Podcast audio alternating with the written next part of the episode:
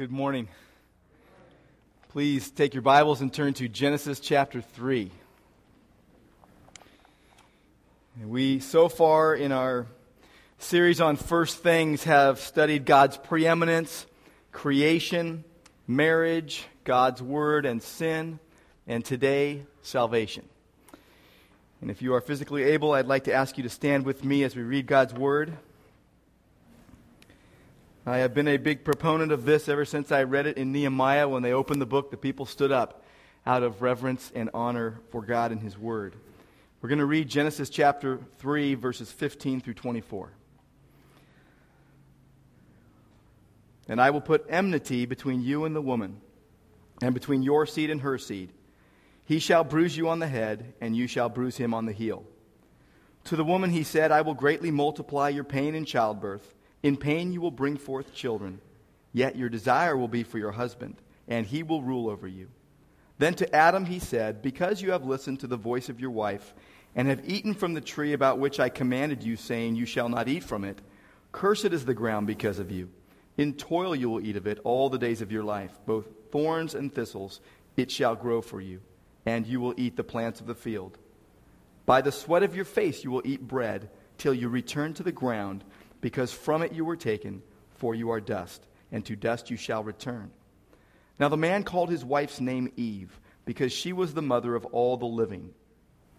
The Lord God made garments of skin for Adam and his wife, and clothed them. Then the Lord God said, Behold, the man has become like one of us, knowing good and evil. And now he might stretch out his hand and take also from the tree of life and eat and live forever. Therefore, the Lord God sent him out from the Garden of Eden to cultivate the ground from which he was taken. So he drove the man out, and at the east of the Garden of Eden, he stationed the cherubim and the flaming sword, which turned every direction to guard the way to the tree of life. This is God's word. And Lord God, we thank you for your word, and we pray that you would open our eyes, that we would see wonderful things in it. And we pray in Jesus' name, amen. And please be seated. Genesis 3 is one of the most important chapters in the Bible. It contains the foundation for everything that comes after. It explains why we have so many problems. It explains why we need a Savior. It's a turning point. It is a sad story, but also it's the beginning of a redemption story that continues throughout the rest of Scripture. Now, last week we looked at the bad news sin. This week we have the good news salvation. We see the first promise of a Savior. A Savior brings salvation. But what is salvation? What does it mean to be saved? How does one get saved? Are you saved? If you are saved, what are you saved from? The question of being saved is the big question of the Bible. The topic of salvation is the primary subject of the Bible. And God takes man's bad situation because of sin and seeks to remedy it. And I want to share with you, and I want you to see three truths this morning about salvation that originate in Genesis chapter 3. Now, the first truth is this salvation is God's idea, He initiated it.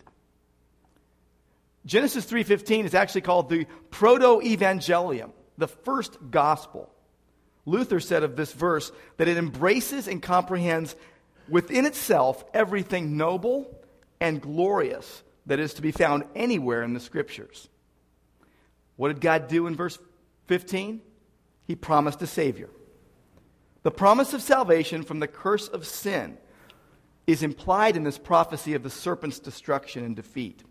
The Savior, the one who would redeem fallen humanity, is said um, that he would be the seed of the woman.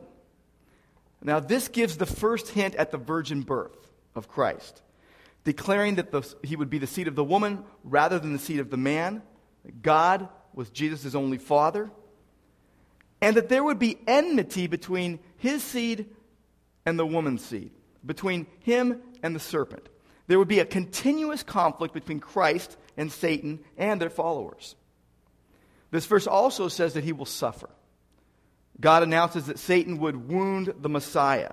You shall bruise his heel. And this alludes to Christ's sufferings and death that Satan would be bruising his heel, meaning his human nature. But it also tells us that he will be victorious, that he will reign, that he will triumph over evil and death. The Messiah will crush Satan with a mortal wound. Uh, he shall bruise your head. Now, Satan's destruction represents the full reversal of Adam's fall. And the promise is of Christ, the deliverer of fallen man from the power of Satan. Paul in Romans 16:20 said, "The God of peace will soon crush Satan under your feet." Hebrews 2:14 says that through death Jesus would render uh, would, would destroy him who had the power over death, that is the devil. And in 1 John 3 and verse 8, we read that the Son of God was manifested that he might destroy the works of the devil. Now, this is not something that God just came up with because of what happened in Genesis 3. He purposed this before the world began. In Ephesians 1, verses 4 and 5, we read that those who are believers were chosen in him before the foundation of the world. And in Acts 2:23 we know that Jesus was delivered up by the, the, the predetermined plan and foreknowledge of God. This promise of a Savior came unasked for, it was unlooked for. God basically broke through in mercy, giving hope of forgiveness, giving hope of new life, so that sinners would not perish, so that sinners would not live without hope. No sooner had Adam and Eve fallen that God began to show and reveal the remedy and the cure. God authored it, He initiated it. We also see that God uh, carried out the plan as well. The second truth is that salvation is God's work. Now, in verse 20, we see that Adam named his wife, and he named her Eve, which means life, even though she wasn't a mother yet. And what we see in Adam naming Eve is the continuance of hope. That Adam in a sense, is showing his restored relationship with God by believing God's promise that the faithful woman would bring the seed, would bear the offspring that would defeat Satan.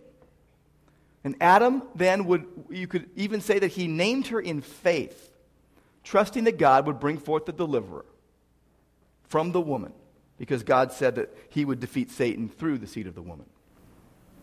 God provided a way for Adam and Eve uh, which foreshadowed his provision to come.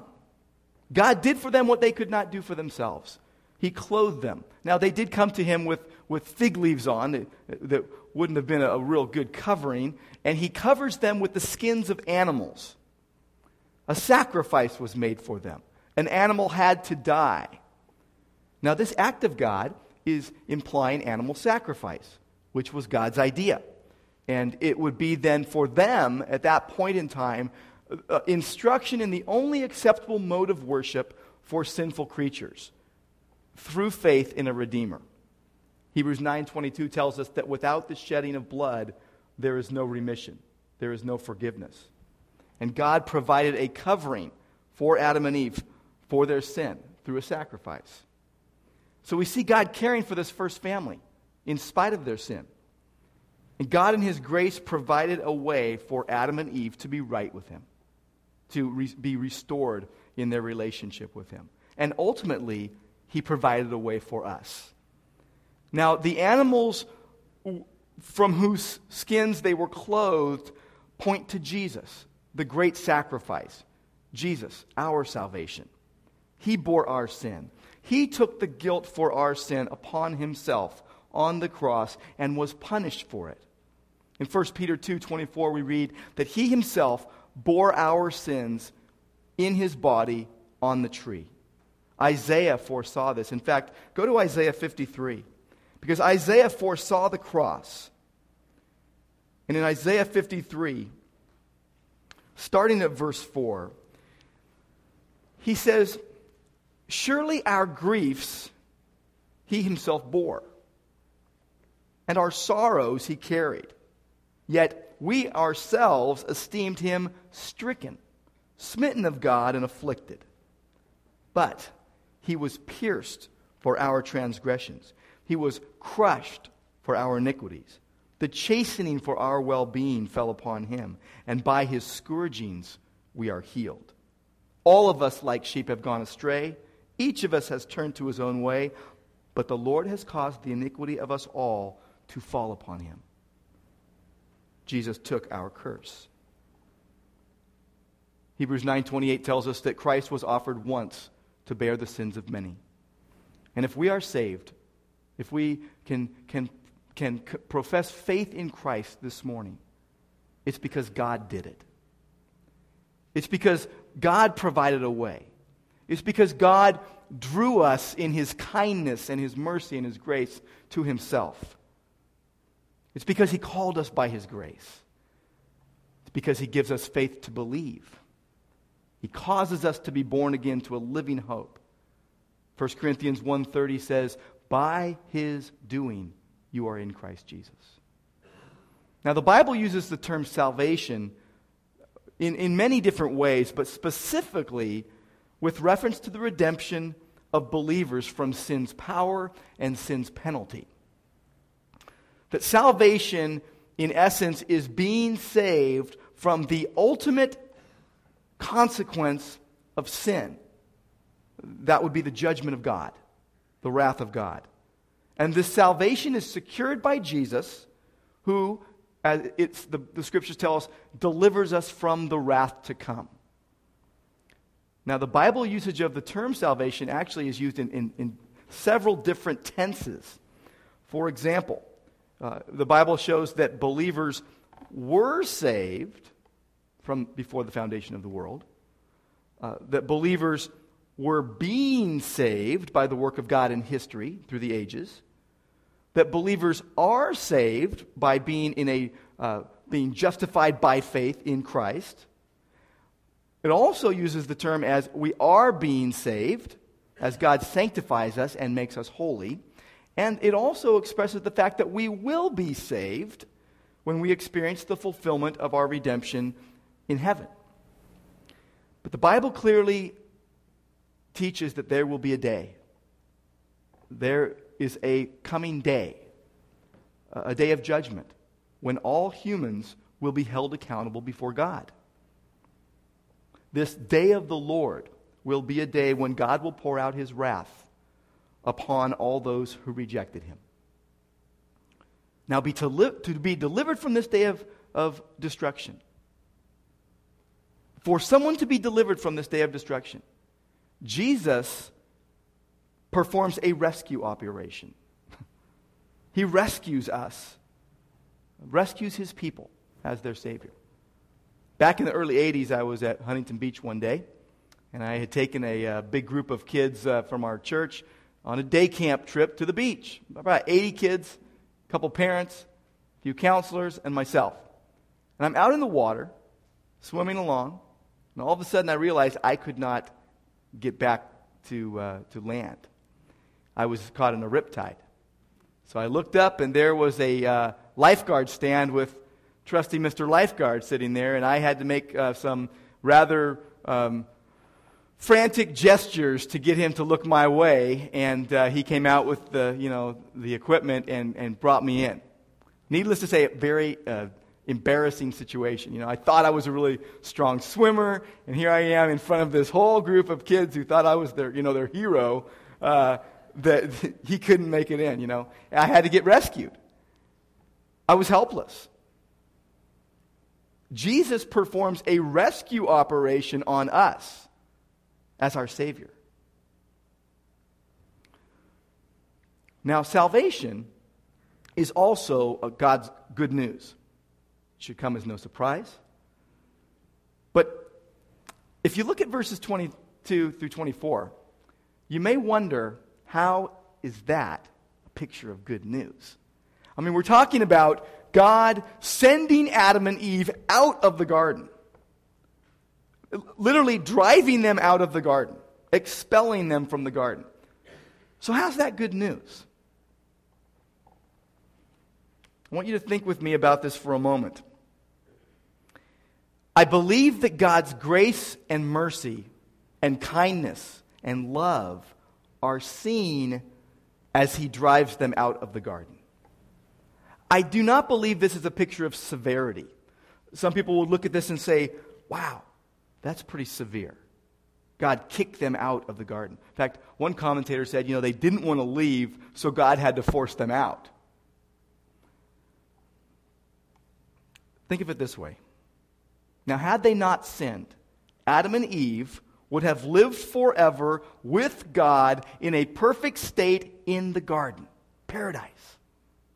But since they sinned, God was not going to allow them to live in a sinful state forever.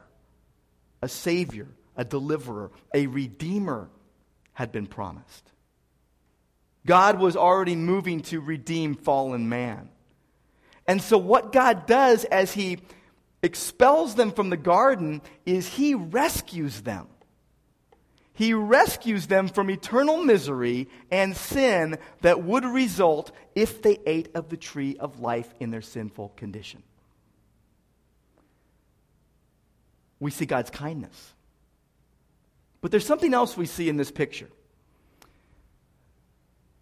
In Scripture, now you've got here the cherubim and the flaming sword, signifying the presence of God, the Shekinah glory of God. Now, in Scripture, when cherubim are referenced, when they are associated um, here on earth, they are signifying a meeting place with God. That cherubim are associated with the presence and the glory of God. And for example, when you, when you see them in the tabernacle, that is signifying a meeting place, a, the place to meet God. Now, Adam and Eve and their descendants were prohibited from eating the tree of life by God's mercy. Because if they would have eaten that tree of life in their sinful condition, they would have lived in their sinful condition forever. But, and here's, here's an idea, but they could still come and meet with God there. Now, some believe that the cherubim and the flaming sword, which was guarding the way of the tree of life, was like a, a huge uh, keep out sign. Don't come here. But I want to I wanna give you another idea about this. How about this idea? They were guarding the tree of life. They were guarding the way to the tree of life so that no one would block the way to the tree of life. Because, in essence, this was for Adam and Eve and their descendants pre flood, their holy of holies, their meeting place with God in their sinful condition. Now, will we see Adam and Eve in heaven? I believe we will, based upon the fact that I believe they were saved by faith in God's promise of a Savior. You see, I believe this scene in verses 22 through 24 shows God instituting a mode of worship that He's establishing that shows His anger at sin, that He must deal with sin, but also to teach the mediation of a Savior, to teach the mediation of a promised Savior as the way of life, but also as the way of access to God. I believe that these verses are proclaiming God's good news. That the way of salvation for Adam and Eve and those who followed them before the flood was such that they needed to come to God on the basis of faith in a promised Savior. And that these cherubim, later used, as we see in the temple and the tabernacle, God said of them, I will commune with thee from above the mercy seat from between the two cherubim. We've got this picture of a mercy seat, signifying a word that you probably didn't use very many times this week propitiation. This idea of a sacrifice, of a passing by or passing over sin. Uh, it gives the idea of appeasing God's wrath against sin. You see, the mercy seat would be covered with blood. And Jesus covers us from the judgment of God against sin. The, the mercy seat covered with blood would shield from judgment, and Christ's sacrifice completely covers our sins. The mercy seat also signifies finished work. That Jesus made one sacrifice, then he sat down. Now, as then, God's good news uh, is to be proclaimed everywhere. God Himself proclaimed it. Flip over to Genesis chapter 12, or turn there, or go there. Genesis 12, verse 3. God speaks to Abram. He says, Go forth from your country, from your relatives, to a land that I will show you, that I will make you a great nation. I will bless you. I will make your name great, and you shall be a blessing. And then in verse 3, God says, And I will bless those who bless you, and the one who curses you I will curse, and in you all the families of the earth will be blessed. God's promise to Abram. Have you ever wondered where the first place in the Bible is that the gospel was preached? I believe it was Genesis 3:15. But have you ever wondered where in the Bible the Bible says the gospel was first preached? It's Genesis 12:3. Look at Galatians 3 8 for, for some proof. Galatians 3 8 says that the scriptures, foreseeing that God would justify the Gentiles by faith, preached the gospel beforehand to Abraham. Justification by faith is what it was teaching. 450 years before the law ever came in, God preached the gospel to Abraham in you, all the families of the earth will be blessed on the basis of justification by faith. The prophets proclaimed God's good news. In fact, in, in Acts chapter 3, in verse 18, Peter is preaching the, at the portico of Solomon, and he is, this is his second sermon, and he says, but in verse 18, the things which God announced beforehand by the mouth of all the prophets, that is, that his Christ would suffer, he has thus fulfilled. And then over to verse 24. Likewise, all the prophets who have spoken, from Samuel and his successors onward, also announced these days. The apostles proclaimed God's good news. Paul, in particular, in Romans chapter 1, said, I am not ashamed of the gospel for it is the power of God unto salvation for everyone who believes. Now, the Greek u- word used there for power is the Greek word dunamis, which is where we get our English word dynamite. Paul is saying the gospel is God's dynamite. It, it moves things, it changes things.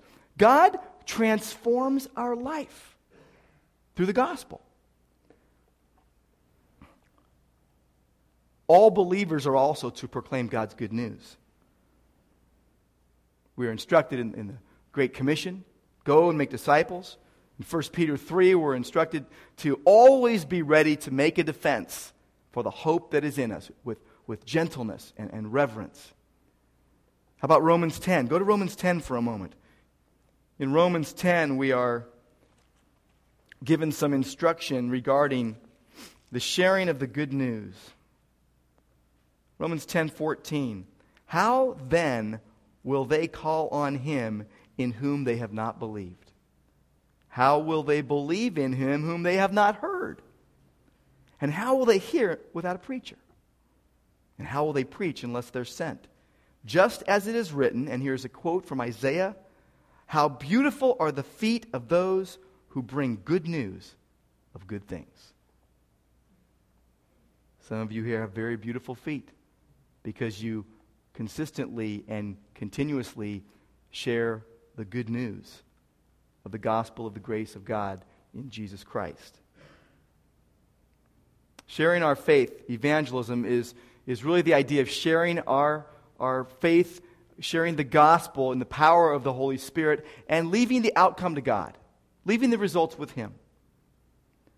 We're to be fishers of men. When I was a kid, my crowning glory as a kid when I was, came when I was 10 years old. When I was 10 years old, in one day, I caught 40 fish. And this is the son of a Los Angeles policeman who was allowed by his parents to catch 40 fish in one day. Now, does that make me a fisherman? The fact that I caught 40 fish on Tinemaha Creek up near Bishop in about 1972? Does that make me a fisherman? No. What it does, it makes me a former fisherman. Unless, of course, I'm fishing today. Now, recently I did go on the fishing trip with the guys and I caught five fish over two days. So I guess I'm still a fisherman. In the 31 day challenge that many of you are going through as you uh, seek to read the word and pray with your family for 31 days, yesterday's reading was in Acts chapter 8, verses 25 through 40, the story of Philip and the Ethiopian eunuch. I love that story, and I love this, this aspect of it. He came up, ran up, and the man was reading from Isaiah. And he asked him if he understands what he's reading, and he says, Well, how can I unless someone helps me? He invites him to come into the chariot, and, and this is the beautiful, beautiful thing. It says that starting from that scripture, he preached Jesus to him. See, we need to be able from any scripture to preach Jesus. Starting anywhere, wherever someone wants to begin, and preach Jesus. When was the last time you, you loved someone and shared with them the truth of the gospel of the grace of Jesus Christ? Now, by the way, uh, in evangelism, there is no limit Now, as we close, there may be some among us who, you know, would firmly believe what we've been talking about. Salvation is, is God's idea, it's His work, it's His good news. But you also may have some nagging questions, either for yourself or for someone else. And it is very common, very common. I want to address three common questions. The first is what's, what is saving faith? The Bible teaches that justification is by faith alone, and that faith is a part that is necessary to be saved. So we need to know what is saving faith. Now, in James chapter 2 and verse 15, he tells us what, what saving faith is not. James says, What profit is it if someone says he has faith, but he has not works? Can that faith save him? And what James is pointing to is that there is a difference between mere profession of faith and actual uh, real, the reality of faith. That anyone can say they have faith, but just saying it with no fruit or proof of God being at work in the life is not saving faith. Saving faith is characterized by three things, and you can really put them any way you want. Uh, this is just one way to say it. But first of all, a knowledge of the truth. Knowledge of the truth. Jesus said in John 8 32, You will know the truth, and what? The truth will set you free. It matters what you believe. Belief in the gospel of Jesus Christ is integral to saving faith. And the heart of the gospel is that Jesus took God's full wrath against sin upon himself on the cross, and because he paid the debt of sin on behalf of those who believe, they are forgiven and they become, get this, this is so amazing, the righteousness of God in Christ. That God made Jesus, who knew no sin, to be sin on our behalf so that we might become the righteousness of God in Christ. It's amazing. The second thing is not just knowing the truth, but agreeing with the truth. It's important we know the truth, but we've got to also align with it. The devil knows the truth, but he hates it with every fiber of his being. We must, in a sense, affirm or give intellectual assent to the truth of the gospel. We align with it. Yes, we agree. And the third thing really can go along with the second it's trust in the truth. That there is an element of trust in saving faith.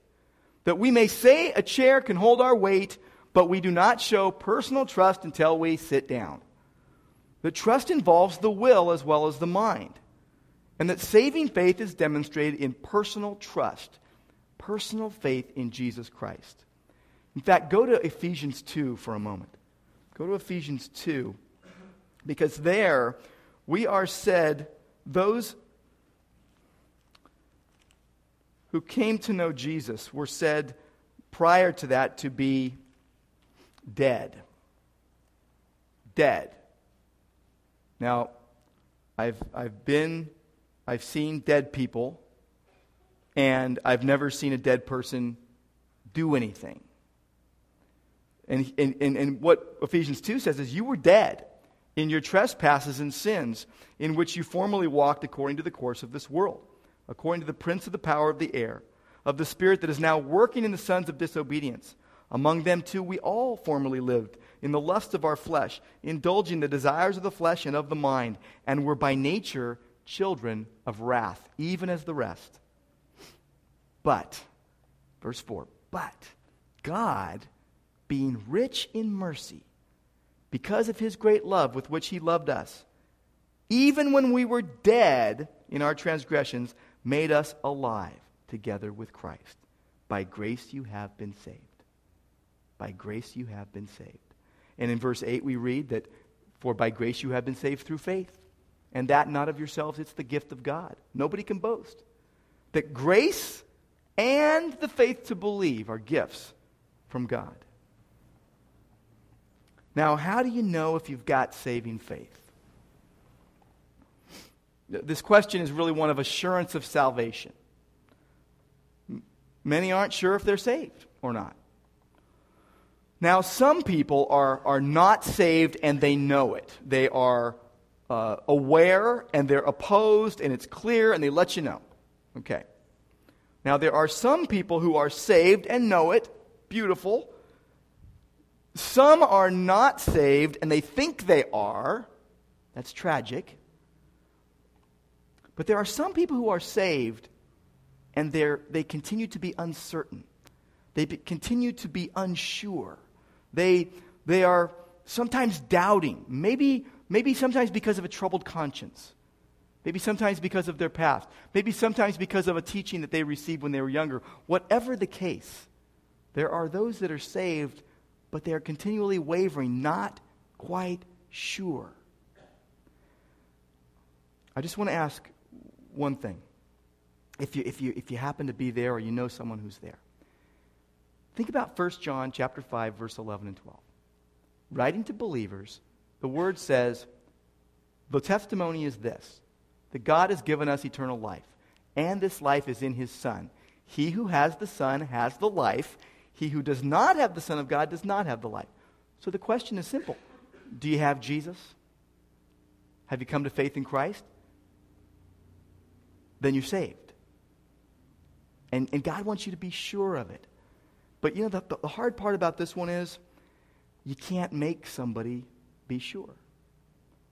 You can't, you can't force that upon someone and say, well, just believe it. You know, just feel better about it. There are some that for some it is a struggle. And, I, and I'm aware of that. I can say, look at the truth. Even in Romans 8, the Holy Spirit bears witness with our spirit that we are children of God. Now, another question that goes with this is can I lose my salvation? You know, is there something I might do? Is there some sin that I might commit that will cause me to not be a believer anymore? It's a common, common question. I want you to go to John chapter 10 quickly, and uh, I want you to I want to read something to you in the context of Jesus speaking of himself as the good shepherd. The good shepherd. You remember John 3:16, for God so loved the world that he gave his only begotten son that whoever believes in him will not perish but will have eternal life. Now, Jesus says in John 10:27, "My sheep hear my voice, and I know them, and they follow me." And look at verse 28, "I give eternal life to them, and they will never perish." And no one will be able to snatch them out of my hand. He goes on to say in verse 29 that no one will be able to snatch them out of my Father's hand. See, many, th- many people think they could lose their salvation. But it's not based upon God's word, it's based upon man's limited understanding. It's, based, it's really a works thing if you think about it. I got to keep working myself to keep myself in Christ. And that's, that's not what the scriptures teach. Now, salvation is a gift of God. We know that. It can't be earned. We can't save ourselves. But there's really only two ways uh, to approach God. Really, two ways. One is wearing fig leaves of our own design, trying in vain to cover our sin. Or the other way, through God's perfect provision, the Savior, Christ Jesus. See, covering ourselves with our own good works and our own effort is like Adam and Eve covering themselves with fig leaves. Our good works can't save us, they're filthy rags. We can't be good enough. Jeremiah 17 9 says, The heart is deceitful above all things, it's desperately wicked. Who can know it? Salvation is only through Jesus. There is no other name given among men by which we must be saved. Jesus says, I'm the way, the truth, and life. No one comes to the Father except through me. And so I don't want to end this sermon without giving you an opportunity to examine yourself, to see if you're in the faith. If you're not resting in Christ alone for salvation, I encourage you, I plead with you to set aside your unbelief, to set aside your self effort, and in humility receive the salvation that Jesus offers freely. See, the wages of sin is death. We deserve separation from God. But the free gift is eternal life in Jesus Christ our Lord. The only hope that's going to remain is hope in God's faithfulness, seen in the face of Christ. Believers in Jesus are born again to a living hope. And that hope we have is an anchor for our souls. See, Adam and Eve, they were clothed in a garment that was purchased with the life of another. Salvation means we are clothed with a garment of righteousness that was purchased with the life of another Jesus Christ. Let's pray. Lord God, we thank you and praise you. We come to you, Lord, actually in joy, in thankfulness, and in humility that your blessing is greater than the curse of sin, and that Jesus is our blessing. Oh, Lord, we thank you. Lord, we praise you. In Jesus' name, amen. As we're dismissed today, I want to ask you to stand with me, and I just want to read you a verse that tells a story of a river and a tree. It's found in the last chapter of the Bible in Revelation 22. Then he showed me a river of the water of life, clear as crystal, coming from the throne of God and of the Lamb. In the middle of its street, on either side of the river, was the tree of life, bearing twelve kinds of fruit, yielding its fruit every month, and the leaves of the tree were for the healing of the nations. There will no longer be any curse, and the throne of God and the Lamb will be in it, and his bondservants will serve him. Go in peace and serve the Lord.